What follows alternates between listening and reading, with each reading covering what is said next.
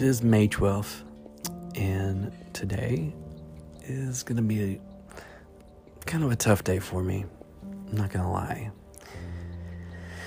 On this day, a year ago, my mom passed away. And it was exactly 2:22 in the afternoon when me and my two brothers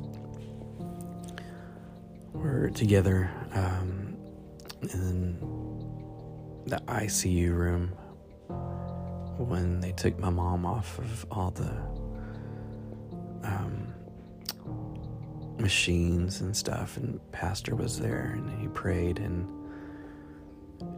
the moment he prayed and said amen, my mom took her last breath.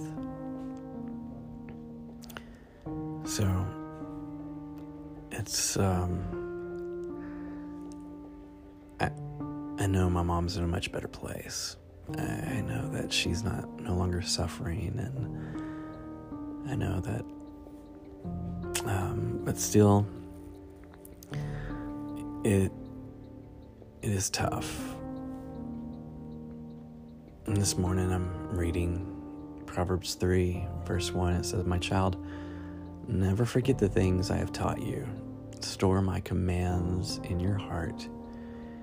And if you do this, you will live many years, and your life will be satisfying. Never let loyalty and kindness leave you. Tie them around your neck as a reminder. Write them deep within your heart. Isaiah 40 says, The grass withers and the flowers fade, but the word of our Lord stands forever. Habakkuk 2, verse 2 says, then the Lord said to me, Write my answer plainly on tablets so that a runner can carry the correct message to others. George Mueller said that if we desire our faith to be strengthened, we should not shrink from opportunities where our faith may be tried, and therefore, through trial, be strengthened. So, how do you react when la- life crashes in on you? What are your default responses? The things that you run to for comfort, relief, or escape? trying to avoid a situation only makes matters worse. And when we end up, we end up even more frustrated because nothing changes. We may even feel guilty for not being strong enough to deal with whatever thorn has gotten under our skin. And ultimately, we run even further away from the the only one who can truly help us. And until we're willing to have that honest conversation with God, we will never know peace. But how? Habakkuk helps guide us through the valley with three specific actions. First, Habakkuk questioned the apparent injustice of God. When he decided to stop and then listen to God, next he took notes. God told Habakkuk, write down the revelation and make it plain on tablets so that a herald may run with it. Why would God want him to do that? Basically, God told Habakkuk to write it down so that when I prove myself just and true, everyone can remember that I am a God of my word. When God says something to you, record it.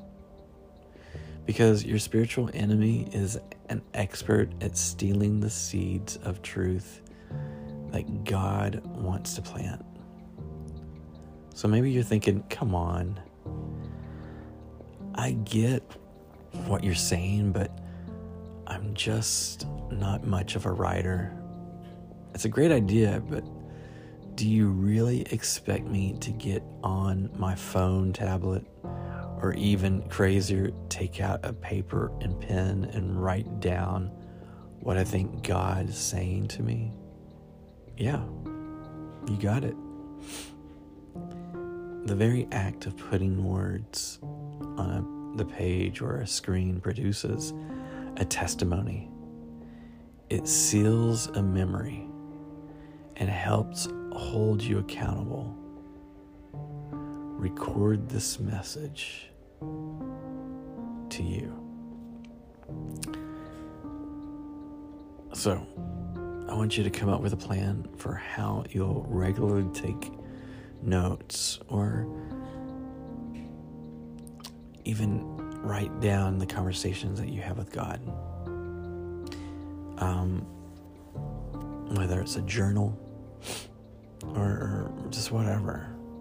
But definitely begin to write down things that God is speaking to you. Lord, we thank you for this day. And I just ask that you'd go with us, comfort us, guide us. And God, we just thank you that you do speak to us. And God, I just pray that you would be with each one of uh, our youth and let them know how much you love them today. God, we just pray that you would just begin to just pour out your spirit upon us today and let us just love others and share with others your love. Lord, we thank you in Jesus' name we pray. Amen. Guys, last night was really amazing, and um, Pastor gave a really good word. And I hope that you think about it and that you just begin to just chew on what he said. And um, yeah, love you guys. Y'all have a great day. This has been the Daily Dip.